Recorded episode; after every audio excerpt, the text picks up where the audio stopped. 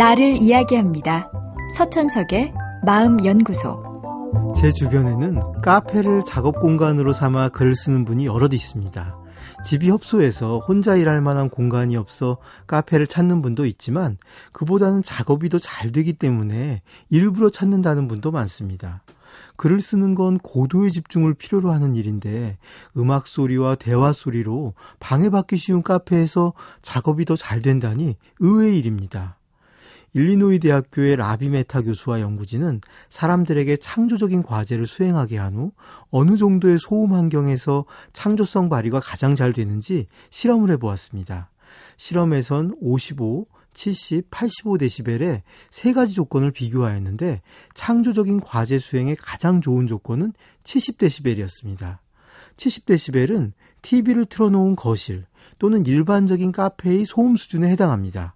결국 창조적인 활동에는 너무 조용한 환경보다는 생활 소음이 들리는 다소 번잡스러운 환경이 효과적이란 결과입니다. 글을 쓰기 위해 카페를 찾는 건 모두 근거가 있는 행동인 거죠. 연구진은 창조적인 과제가 아니라 세밀한 주의를 기울여야 하는 과제를 수행하기도 해보았는데 이 경우엔 가장 조용한 조건인 55데시벨에서 수행 수준이 가장 좋았습니다. 그렇다면 왜 시끄러운 장소에서 창조성이 더 잘 발휘되는 걸까요? 얼핏 떠오르는 건 각성 효과입니다. 창조적인 활동은 진도가 잘 나가지 않고 지루한데 그럴 때 주변 환경마저 조용하면 졸음이 찾아오기 쉽습니다. 오히려 조금 번잡스러워야 각성을 유지할 수 있고 그 결과 활동을 지속할 수 있죠. 그런데 실험을 해보면 각성 효과는 시간이 지나면서 금방 사라진다고 합니다. 그보다는 소음이 정보 처리 과정을 방해하는 것이 창조성 발휘에 중요한 역할을 합니다. 우리는 정보가 원활하게 처리될 때보다 오히려 정보 처리에 어려움이 있을 때 주어진 정보를 더 깊게 생각합니다. 추상적인 사고 기능도 더 활발해지죠.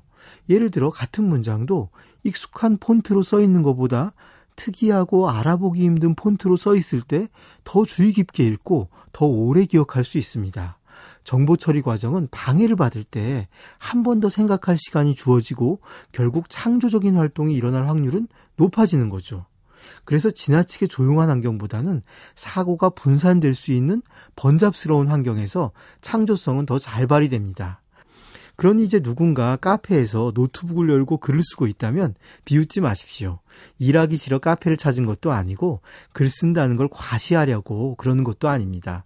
창조성을 끌어올리려는 절박한 마음에 남들은 놀러 오는 카페에까지 앉아 지금 창작의 고통을 겪고 있을지 모를 일입니다. 서천석의 마음연구소. 지금까지 정신건강의학과 전문의 서천석이었습니다.